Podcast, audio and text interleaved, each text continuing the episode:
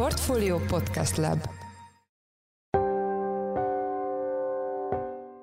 Mindenkit üdvözlünk, ez a Checklist a Portfólió munkanapokon megjelenő podcastje július 18-án hétfőn. A mai műsor első részében arról lesz szó, hogy ezekben a napokban dőlhet el a magyar EU pénzek sorsa, a kormány ráadásul új, eddig nem, vagy csak a sorok között jelzett felajánlásokat is tett a bizottságnak, hogy ezekkel is elősegítse a megállapodást. Meglátásom szerint a legfontosabb felajánlás az gyakorlatilag az, hogy a korrupciós és egyéb büntető ügyekben az ügyészségi eljárást, ha lezárják, akkor ezt bírósági はい。Kezdeményezésre újra lehet nyitni, és kétszer is neki lehet majd ennek futni, egy nyilvánosságra hozott ügyészségi közlemény segítségével, és ez nagyon fontos, hogy nem csak az Európai Uniós forrásokból származó pályázati pénzeknél lesz lehetőség, hanem a magyar költségvetési forrásokból végrehajtott fejlesztéseknél is. A témával kapcsolatban Weinhardt Attila, a portfólió makroelemzője volt a checklist vendége. Mai műsorunk második részében arról lesz szó, hogy Oroszország nemrég becsődölt, bár elemzők hangsúlyozták,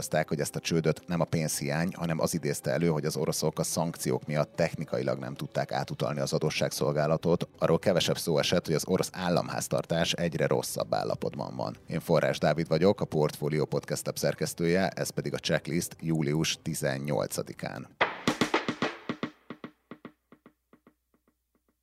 Ezekben a napokban dőlhet el a magyar EU pénzek sorsa, a kormány új, eddig nem, vagy csak a sorok között jelzett felajánlásokat tett a bizottságnak, hogy ezekkel is elősegítse a megállapodást. A témával kapcsolatban itt van velünk telefonon Weinhardt Attila, a portfólió makroelemzője, aki hétfőn részletes anyagot közölt a témában, több hazai és EU-s forrástól származó információ alapján. Szia Attila, üdvözöllek a checklistben. Szervusz Dávid, és a hallgatókat is köszöntöm. A kontextus miatt tisztázzuk, hogy mely pénzekhez nem fér hozzá Magyarország Magyarország jelenleg az EU-s pénzek tekintetében, és miért? A jelenleg a 2021-27-es új EU-s felzárkóztatási és agrártámogatásokhoz nem fér hozzá Magyarország, illetve ezzel párhuzamosan a helyreállítási programunk keretéhez sem. Egyszerűen azért, mert ezeket a programokat még nem sikerült elfogadtatni Brüsszelben az Európai Bizottsággal. A 21-27-es partnerségi megállapodás, amely egy alapvető keretdokumentuma az új EU-s pénzeknek, a felzárkóztatás kutatási és agrárforrásoknak. Ennek nagyon jól állnak egyébként a tárgyalásai, úgy tudom, és az sem kizárt, pont ezekben a napokban eldőlő fontos tárgyalás mentén, hogy akár még a nyári szünet előtt elfogadhatja ezt az Európai Bizottság, ez egy elvi jóváhagyás lenne arra, hogy igen, ki fogjuk fizetni majd ezt a legalább 22 milliárd euró környéki felzárkóztatási forrást a következő években Magyarország számára. De ahhoz, hogy ebből ténylegesen meginduljanak majd a folyósítások, ahhoz mind az összes új operatív programot egyesével is külön-külön el kell fogadtatni az Európai Bizottsággal, és akkor utána az előlegek, illetve ha már számla alapú kifizetésre igény, akkor azokat is ki fogja majd utalni. Időbeli okok miatt itt leghamarabb késő ősz környékétől várhatók folyósítások. Ezzel párhuzamosan zajló egyeztetés a helyreállítási programunk kapcsán zajlik, itt ugye még nem teljesen állt össze a végső kép, hiszen ugye egy évvel ezelőtt csak a támogatási lábra nyújtott be egy programot Magyarország, de március végén ugye a kormány azt jelezte, hogy a hitelkeretre is igényt tartana, és utána ezt a kétfajta szállat most össze kell egy egységes dokumentummá gyúrni, és ebbe egyébként bele kell olyan vállalásokat is tenni, amelyeket az ettől egyébként formálisan különálló a jogállamisági eljárás mentén szeretne tisztázni a magyar kormány. Tehát gyakorlatilag úgy függ össze a két utóbbi dolog, hogy a jogállamisági levélben kifogásolt problémáknak egy döntő részét úgy akarja elvarni a kormány, hogy menet közben leálljon ez az eljárás, és minél hamarabb pénzhez jusson, hogy egyébként a helyreállítási programunkban olyan vállalásokat fogalmaz meg, amelyekkel ezek a problémák kezelhetők. És ettől egy különálló harmadik ügy az a 2014-2020-as pénzeknek a folyósítása. Ezekhez egyelőre zavartalanul hozzájutunk. Ennek az egyik legékesebb bizonyítéka az az, hogy az elmúlt néhány hétben nagyjából fél milliárd eurónyi átutalást teljesített az Európai Bizottság a magyar állam számlájára. Tehát ebből a szempontból itt ezek a pénzek szépen érkeznek. Erre még később visszatérnék, de ugye elég régen húzódik az EU és Magyarország vitája, viszont amit te is most mondtál, hogy úgy felpörögtek az események az elmúlt időszakban, itt milyen vállalásokat tett a kormány azért, hogy kezelje az EU aggájait részben a helyreállítási arra, részben pedig a jogállamisági mechanizmus tekintetében? Öt főbb olyan egyébként a nyilvánosság számára már bejelentett vállalást tett a magyar kormány, amelyek nagyon fontosak, de ezeken felül sikerült most az elmúlt napokban olyan exkluzív információkat megtudnom, amelyek még jobban demonstrálják azt a hazai és a külföldi közvélemény és a befektetők felé, hogy a magyar kormány tényleg nagyon komolyan gondolja azt, hogy meg akar állapodni az Európai Bizottsággal, és gyakorlatilag minden kérést, minden fontosabb elvárást igyekszik teljesíteni, az itthoni keretek és az itthoni jogrend szabályait is figyelembe véve. Ugye két héttel ezelőtt Gulyás Gergely miniszterelnökséget vezető miniszter már jelezte azt a négy nyilvános vállalást, amely akkor is már meghökkenést keltett, de gyakorlatilag úgy tudom, hogy azokról már hetekkel korábban megállapodtak a bizottsággal. Inkább a forintnak az zuhanása és a befektetői idegesség volt az a kiváltó tényező, ami miatt a nyilvánosság elé állt ezekben az ügyekben a kormány. Aztán múlt pénteken arról is jött egy kormányrendelet, hogy újra föl fog állni egy olyan a civil szervezeteket is bevonó korrupció ellenes munkabizottság, amely szintén elvárása volt az Európai Bizottságnak, és ezt előre hozta a magyar kormány ennek a vállalásnak a teljesítését, elfogadását és a közétételét, pontosan az ezekben a napokban zajló tárgyalásokért, hogy minél jobban növelje ezeknek a várható sikerét. És ezeken felül sikerült olyan információkat is megtudnom, amelyek egyelőre nem voltak nyilvánosak, nem is jött még le sehol a magyar sajtóban sem, és meglátásom szerint a legfontosabb felajánlás az gyakorlatilag az, hogy a korrupciós és egyéb büntető ügyekben az ügyészségi eljárást ha lezárják, akkor ezt bírósági kezdeményezésre újra lehet nyitni, és kétszer is neki lehet majd ennek futni, egy nyilvánosságra hozott ügyészségi közlemény segítségével, és ez nagyon fontos, hogy nem csak az Európai Uniós forrásokból származó pályázati pénzeknél lesz lehetőség, ez a bírósághoz fordulás, hanem az magyar költségvetési forrásokból végrehajtott fejlesztéseknél is, és gyakorlatilag ez az a pont, ami miatt meglátásom szerint ez egy szigorúbb vállalás, mint hogyha Magyarország csatlakozna az Európai Ügyészséghez, amelyet egyébként Brüsszelben évek óta lebegtetnek, illetve jelzik, hogy esetleg fontolja meg a kormány. Úgy tudom, hogy az elmúlt hetek kormányülésein ez be is ment ez a téma.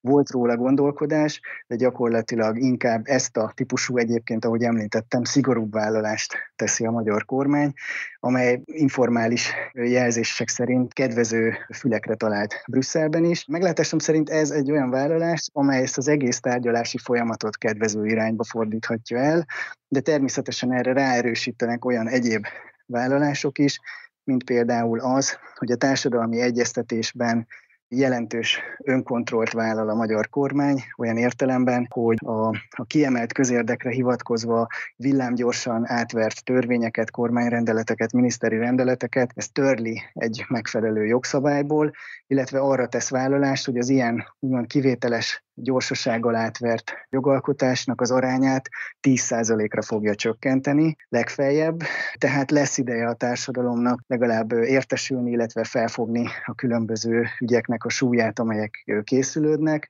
Emellett szintén nagyon fontos vállalás a közérdekű vagyonkezelő alapítványok kapcsán az, hogy a kormány még egyértelműbben törvényi szinten fogja deklarálni azt, hogy ezekre az alapítványokra is vonatkozik a közbeszerzési törvény, ahogy egyébként jelenleg is így van, de ez nem teljesen egyértelmű volt eddig az Európai Bizottság jogértelmezése szerint.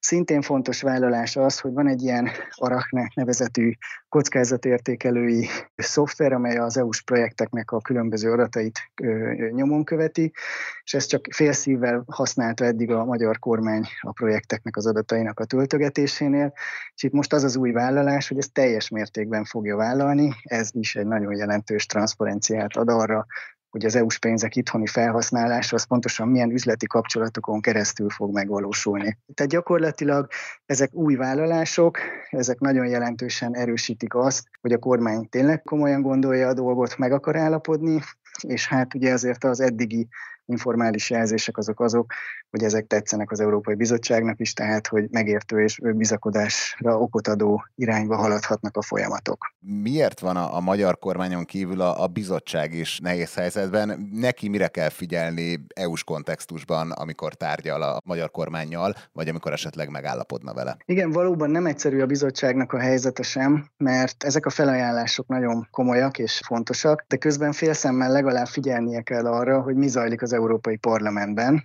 hiszen azt jól láttuk az elmúlt hetek során, hogy amikor az Európai Bizottság próbált megállapodni a lengyel kormányjal a helyreállítási program kapcsán, és úgy ítélte meg, hogy azokat az igazságügyi reformvállalásokat addigra a lengyel kormány már teljesítette, amelyek a pénzekhez szükséges program elfogadását teszik lehetővé, akkor az Európai Parlamentből befenyegették Ursula von der Leyen bizottsági elnököt, hogy bizalmatlansági indítványt fognak kezdeményezni ellene, ezért a bizottság hirtelen meghátrált, és egy picit tolt még ezeken az ügyeken. Azóta ez a, a dolog már túllendült, és pont múlt pénteken jött a hír, hogy végül minden olyan vállalást teljesített a lengyel igazságszolgáltatás terén a kormány, törvényi szinten is, amely ahhoz kellett, hogy kinyílhassanak majd végre a brüsszeli pénzcsapok. Tehát azért látszik az, hogy az Európai Parlament nagyon komoly nyomást tud kifejteni politikai síkon az Európai Bizottságra, és erre mindenképpen tekintettel kell lennie a bizottságnak akkor, amikor a magyar kormányjal a, a megegyezés felé törekszik, illetve keresi annak az útját, módját, hogy ezt hogyan lehet kifelé úgy kommunikálni, hogy hiteles legyen, és ne esetlegesen egy olyan bélyeg kerüljön a bizottságra, hogy hát valamit feladott, vagy meggyengült, és belement a kormánynak a keretrendszerébe. Tehát ez egy nagyon érdekes, finom, dinamikus változás. Pont emiatt nem lehet itt még semmit sem biztosra kijelenteni. A beszélgetésünk első részében említetted, hogy az elmúlt időszakban is jelentős mértékű EU-s pénz érkezett Magyarországra a 2014 és 2020 közötti időszak pénzei tekintetében, viszont a cikkedben írsz arról, hogy ezzel a kalapnyi pénzzel kapcsolatban is merült fel büntetési potenciál az EU-s döntéshozók részéről. Itt mik a legfrissebb információk, és ez miért helyezhet további nyomást a magyar kormányra? Igen, valóban azok a friss információim vannak két irányból is, hogy itt miután a magyar kormány visszaküldte a, jogállamisági eljárásban a válaszlevelét június 27-én az Európai Bizottságnak, azt követően a Költségvetési Főigazgatóság házatáján olyan vadötletek kezdtek keringeni, hogy az összes operatív programunkat, ami a 2014-2020-as periódushoz tartozik, ott fel kellene függeszteni azonnali hatállyal, és egy 21%-os mértékű általánykorrekciót kellene kivetni azért, hogy gyakorlatilag a múltbeli problémákat büntetni tudja az Európai Bizottság. Ami meglehetősen durva szankció lenne, ugye ez több mint 5 milliárd eurónyi forrásunknak a potenciális beragadását okozná, és egyébként érdekes módon pont ekkora az a pénztömeg, amely még nagyjából kint van a brüsszeli kasszában, tehát nem véletlen, hogy éppen most kongatná a vészharangot a költségvetési főigazgatóság, amely egyébként áprilisban, amikor elindították a jogállamisági eljárást, akkor tartott egy háttér tájékoztatót, amelyen én is részt vettem, és akkor már utaltak rá a szakértői szinten, hogy mivel itt az elmúlt 10-10 pár év során nem tapasztaltak rendszer szintű előrelépést az EU-s pénzek megfelelő felhasználása irányába, ezért egy, egy, egyfajta általány korrekció jellegű büntetésben gondolkodnak, tehát végül is itt most ez szivárgott ki, hogy ilyesmi mértékű, brutális mértékű lenne ez a szankció. Én azt gondolom, hogy ez nem valószínű, hogy bekövetkezik, két ok miatt. Az egyik az, hogy itt a, az ilyen horderei ügyekről úgyis a legfelső politikai szinten történik az alkú, és hát azért az erősen kérdéses, hogy egy ilyet Ursula von der Leyen jóváhagyásával megtennének-e.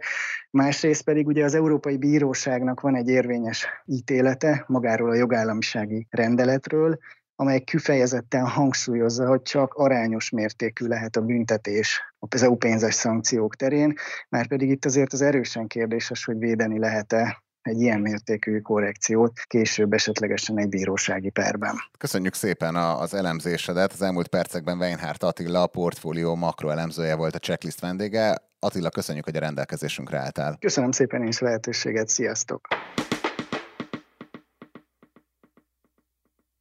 Oroszország nemrég hivatalosan is becsődölt, és bár elemzők hangsúlyozzák, hogy ezt a csődöt nem a pénzhiány, hanem az idézte elő, hogy az oroszok a szankciók miatt technikailag nem tudják átutalni az adósságszolgálatot, arról kevesebb szó esik, hogy az orosz államháztartás egyre rosszabb állapotban van. A témával kapcsolatban itt van velünk a stúdióban Zsoldos Ákos, a portfólió makroelemzője. Szia Ákos, üdvözöllek a checklistben. Szia, üdvözlök én is mindenkit. Helyezzük kontextusba az eseményeket, hogy és mikor ment csődbe Oroszország, és ez pontosan mit jelent?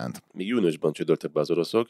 Egy áramcsőd az gyakorlatilag azt jelenti, hogy az ország nem fizeti az adósságait, Oroszországnál dollárkötvényekre történt ez a nem fizetés, tehát nagyságrendileg 100 millió dollárnyi kötvény tartozását nem fizette vissza az ország. Az egyébként egy kicsi összeg. Tehát, hogyha megnézzük, hogy Oroszországnak milyen jelentős deviza tartalékai vannak, és ezek közül mennyi az, ami likvid, tehát amihez hozzá tudnak férni, amiket nem érintenek a nyugati szankciók, az is sokkal nagyobb összeg, mint ez a lejáró tartozás, tehát itt valóban nem arról volt szó, hogy Oroszország nem tudott fizetni. Legtöbb esetben, hogy amikor csődről beszélünk, akkor egy állam valóban azért csődöl be, mert valós nem fizetés keletkezik, tehát az ország nem tudja azokat a pénzeket mozgósítani, amit törlesztenie kellene, itt most nem erről volt szó, annyi történt, hogy Oroszország az amerikai szankciók miatt nem tudta átutalni ezt az összeget az amerikai kötvénytulajdonosoknak, és így effektíve a 30 napos türelmi idő lejárta után ezt már egy államcsődnek lehet egyértelműen titulálni. És ennek van most bármilyen jelentősége? Ugye a ma megjelent cikkedben írsz arról, hogy milyen következményei szoktak lenni annak, hogyha egy ország becsődöl,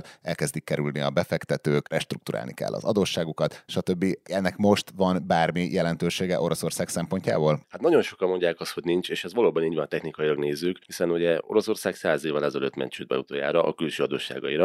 A belföldi adósságaira már a 90-es évek elején is volt egy orosz államcsőd. Tehát soha nem néz ki jól, hogyha száz év után az ország becsődöl. Valós jelentősége nyilván azért nincsen, mert ugye még 1918-ban úgy történt a nem fizetés, hogy a bolsévikok egyszerűen megtagadták. Tehát azt mondták, hogy most nem fogjuk visszafizetni ezt a pénzt. Tehát azt mondták, hogy mi ezt nem vagyunk hajlandóak fizetni, de hát az egy nyilván egy sok volt, mert a befektetők ugye főleg azt hiszem franciáknak volt a legnagyobb kitettsége az oroszokkal szemben. Azok azt mondták, hogy most ez egy megbízhatatlan partner, mint arra lehet számítani, hogy ha legközelebb adunk neki kölcsön, akkor nem fogjuk a pénzünket visszakapni.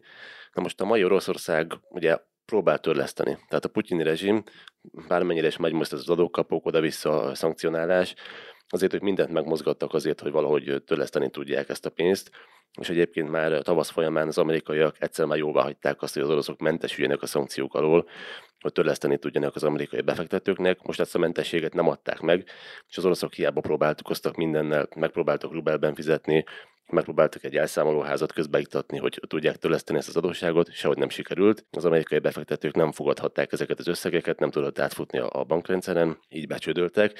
Tehát az, hogy az oroszok próbálkoztak, az azt mutatja, hogy ők azért szerették volna elkerülni ezt a dolgot, tehát ennek van egy ilyen szimbolikus, erőteljes jelentősége. A gazdaság történetben ez már mindenképp be fog vonulni egy államcsődként. És akkor, hogyha Oroszország szóbásik, akkor el fogják mondani, hogy volt 1918-ban is egy államcsőd a dollár deviza tartozásra, és volt 2022-ben is. Tehát ez mindenképp ott van már, tehát azt azért nem, nem mondanám, hogy semmi jelentősége nincsen, de valójában, ahogy te is említetted, az a jelenség, hogy a befektetők emiatt kerülni fogják Olaszországot, az most, az most nem, nem, nem lesz így, mert már eddig is kerülték.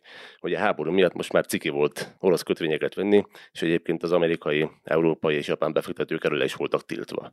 Tehát már 2014-es krimi megszállás után is korlátozott volt a, a külföldiek hozzáférése az orosz piachoz, mármint nyugati oldalról volt korlátozott, most pedig már teljesen letiltották a nyugati befektetőket arról, hogy orosz kötvényeket vásároljanak, tehát ennek az államcsődnek már nem lesz elrettentő ereje, hiszen már így is teljes mértékben elhatárolódtak az orosz piacról a nyugati befektetők. Igen, ennek a kettősségnek, hogy ugye van pénze Oroszországnak, de gyakorlatilag ugye a, a szankciók technikai hatása miatt mégsem tud fizetni. Lett egy ilyen narratíva részben a, a magyar közvéleményben, de így a nemzetközi közvéleményben is, hogy hát nincsen rossz helyzetben ez az orosz gazdaság, hát tudnának fizetni, csak nem hagyjuk nekik. Ezzel szemben a cikketben azt írod, hogy nem ezt kell most feltétlenül nézni akkor, amikor meg szeretnénk állapítani, hogy milyen helyzetben van az orosz gazdaság. Mire kell most inkább nézni, hogy reális képet kapjunk az orosz gazdaság helyzetéről? Hát így van, ugye most ami orosz szempontból a valódi kérdés, az az, hogy van-e pénzünk, vagy nincs-e pénzünk. És eddig úgy nézett ki, hogy nagyon szépen jöttek azok a devizabevételek az orosz kasszába, Igaz, hogy elkölteni nagyon nem tudták, még az államadóságot sem tudták visszafizetni, viszont rubelre átváltva ezek nagyon komoly bevételt jelentettek az orosz államkasszának, és hát azt ne felejtsük el, hogy például a hadsereget is rubelben finanszírozzák, hazai beruházások nagy része is rubelben történik, a lakosság számára kifizetett szociális jutatások, azok szintén rubelben történnek, tehát attól függetlenül még ezek a, ezek a bevételek ezek nagyon-nagyon jól jöttek Oroszországnak, és a költségvetési adatok alapján az államháztartási közlések szerint február, január és március az valóban nagyon jól alakult az orosz büdzsében. Az előző évhez képest megnégyszereződtek a bevételek, ami, ami egy elképesztő növekedés volt az első negyedében. Viszont utána, mikor tették az áprilisi és májusi számokat, akkor már látszott, hogy itt egy komoly hiány látszik kibontakozni. Ugye májusban igazából többlete volt az orosz költségvetésnek, de ebben volt egy nagyon jelentős kiadáscsökkenés, ami elemzők szerint egyértelműen nem fenntartható, tehát itt valami egyszerű hatás lehetett. 22 hónapja nem költött olyan keveset Oroszország, mint idén májusban, tehát ez egészen biztosan átmeneti lesz, hogy ha csak arra gondolunk, hogy már a hadikiadások is mennyire megnőttek, áprilisban az előző évhez képest 150%-kal, és azóta Oroszországnak nem keletkezett kevesebb kiadása, hiszen a háború folyik, az eszközveszteség az azóta is tartós, Ezeket előbb-utóbb pótolni kell. Nyilván nem egy év alatt fognak minden elvesző eszközt pótolni. Hatalmas az eszközveszteség egyébként. Tehát én nem vagyok geopolitikai szakértő és védelempolitikai szakértő, de azt olvastam, hogy különböző becslések szerint az eszközállományok 20%-a, 20-30%-a már elveszhetett. De ezek óriási, óriási összegek, ezek óriási számok, és ezeket pótolni akarják, akkor nagyon komoly költségvetési bevételek nekik, de miközben a kiadási oldal nő, a bevételi oldal pedig csökken, hiszen egyre kevésbé vásárolnak a nyugatiak orosz olajat, hogy ennek egy részét, nem a teljes részét, egy részét el tudják adni Kínának és Indiának, de ők csak azzal a feltétellel vásárolják meg, hogy hatalmas diszkontot kapnak. Tehát sokkal olcsóbban veszik azt, a, azt az olajat, mint ahogy egyébként az európaiak vették. Tehát, hogyha így kalkulálunk, akkor is látszik, hogy logikusan sem jön ki az, hogy az orosz költségvetési bevételek az első negyedévhez képest, amikor nagyon megugrottak, tovább fognak nőni, ezek tovább fognak csökkenni, és nem számíthatnak azokra a ciklikus adóbevételekre se, amelyek a korábbi években hát nagyjából stabilan jöttek, főleg a forgalmi adóból származó bevételek, hiszen a gazdasági aktivitás csökkenésével ezek jelentősen visszaestek, és nem is fognak nőni. Ugye arra gondolunk, hogy mennyi nyugati cég hatta ott nagyon gyorsan Oroszországot, ami elbocsátásokkal járt termelés leállításával, az egy instant 8-10%-os veszteség volt az orosz gazdaságban. Ezzel arányosan esnek ki ezek az adóbevételek is, és hogyha az orosz gazdaság nem pattan fel, már pedig a következő 2-3-4-5 évben biztosan nem fog, akkor ezek az adóbevételek sem fognak visszaszivárogni az orosz költségvetésbe. Tehát, hogyha minden faktort összeadunk, a növekvő kiadások, a hadikiadások miatt, a válság mérséklése miatt és a csökkenő bevételek, az olajeladások mérséklődése miatt, és egyébként a ciklikus adóbevételek csökkenése is összességében azt mutatja, hogy az orosz költségvetési pozíció hát romlani fog a következő néhány negyedében, és az áprilisi és májusi számokon ez már világosan látszik. A kilátások tekintetében mi mondható el arról, hogy a szankciók mennyire működnek? Hát már amit elmondtunk, hogy az is a szankciók következménye, az orosz költségvetési pozíció romlik. Nyilván az is a szankciók következménye volt, illetve hát eleve a konfliktus Európa és Oroszország közötti romló kapcsolat következménye volt, hogy az olajárak azok megemelkedtek. Tehát volt átmenetileg egy bevétel növelő hatása, a orosz szempontból bevétel növelő hatása a romló konfliktusnak Nyugat és Oroszország között de az, hogy az európaiak azok letiltották explicit az olajvásárlásokat, ami egyébként még nem is látszik a számokban, az biztosan kényesen fogja érinteni az orosz költségvetést. Ez részben tudják kompenzálni a, a gázbevételek, hiszen a gázt nyugat továbbra is vásárolni fogja Oroszországtól, legalábbis tervezi, hogyha az oroszok eladják nekik. De egyébként én úgy gondolom, hogy el fogják adni, hiszen azzal, hogy csökkennek az olajbevételek, a gázára pedig magasan van, egy kihagyott zicser lenne az oroszok részéről, hogyha magas áron nem értékesítenék ezt a gázt az európaiaknak. Majd ezt az adást elővesszük, hogyha novemberben nagyon pofázunk.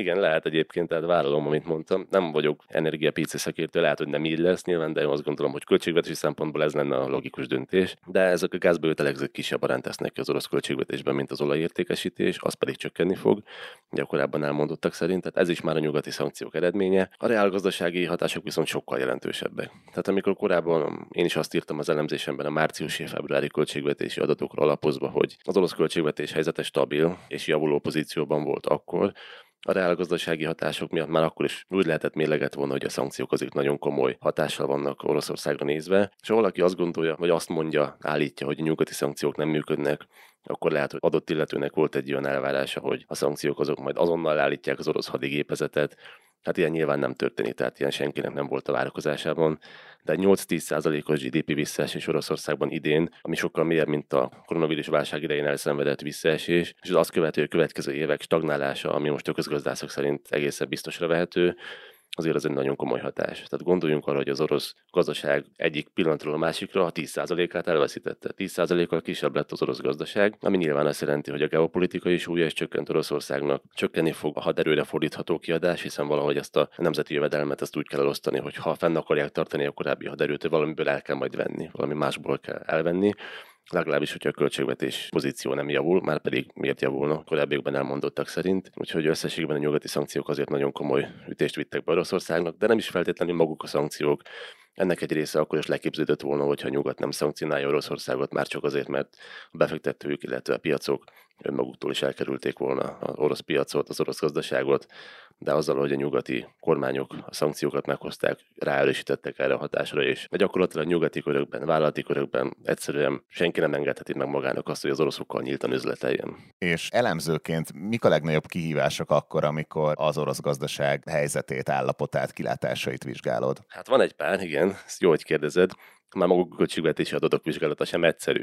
Hiszen ezeket most már nem is közlik gyakorlatilag, tehát ők explicitek jelentették, hogy nem fogják közé tenni a költségvetési adatokat. Egyébként az oroszokról azt nem lehet elmondani, hogy nem voltak kellően transzparensek. Tehát korábban nagyon könnyen elérhetők voltak az adatok. Széles körben senki nem kérdőjelezte meg ezeknek a hitelességét. Hát a háború kitörése óta azért felmerülhet az emberben a kérdés, hogy mégiscsak mi az érdeke az oroszoknak, milyen számokat áll érdekükben közölni. Összességében szerintem a korábbi éveket látva elfogadhatóak azok a számok, amiket közöltek de most pedig már nem közlik őket, tehát most már, hogyha valaki meg akarja nézni a, akár csak az áprilisi vagy a májusi adatokat, már csak a sajtóbeszámolókat fogja erről megtalálni, illetve a felületes közleményeket, és a továbbiakban sem fogják ők közé tenni a költségvetési számokat, ami azért nyilván példátlan. Tehát egy nagy, nagy gazdaság esetén ez nem feltétlenül olyan dolog, amit megengedhetnek maguknak, csak hát mivel most már eleve a külföldi befektetők számára Oroszország nem lehet egy célország, mi most már azt mondhatják, hogy most már nem feltétlenül kell nekem közé tenni a költségvetési adatokat, gyakorlatilag a piaci finanszírozás itt már nem nagyon van, legfeljebb Kínából, illetve Oroszországból.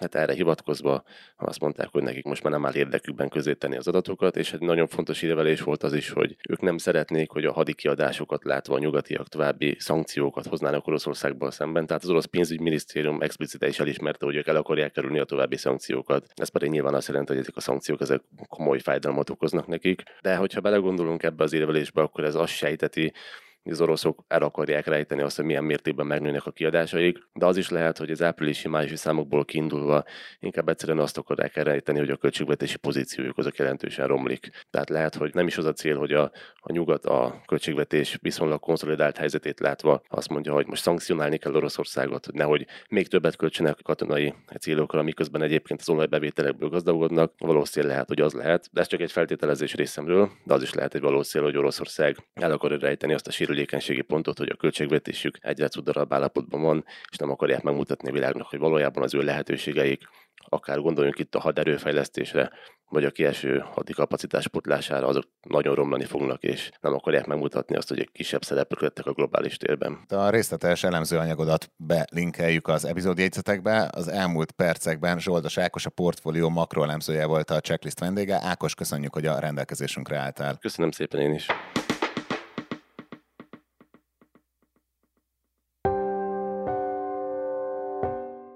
Ez volt már a Checklist, a Portfolio munkanapokon megjelenő podcastje. Ha tetszett az adás, iratkozz fel podcast csatornánkra valamelyik nagy podcast felületen, például a Spotify-on, az Apple Podcast-en vagy a Google Podcast-en. Ha segítenél nekünk abban, hogy minél több hallgatóhoz eljussunk, akkor arra kérünk, hogy értékelj minket azon a platformon, ahol követsz minket. A mai adás elkészítésében részt vett gombkötő Emma, a szerkesztő pedig én, Forrás Dávid voltam. Új adással holnap, azaz kedden, ötkor jelentkezünk, addig is minden jót kívánunk, sziasztok!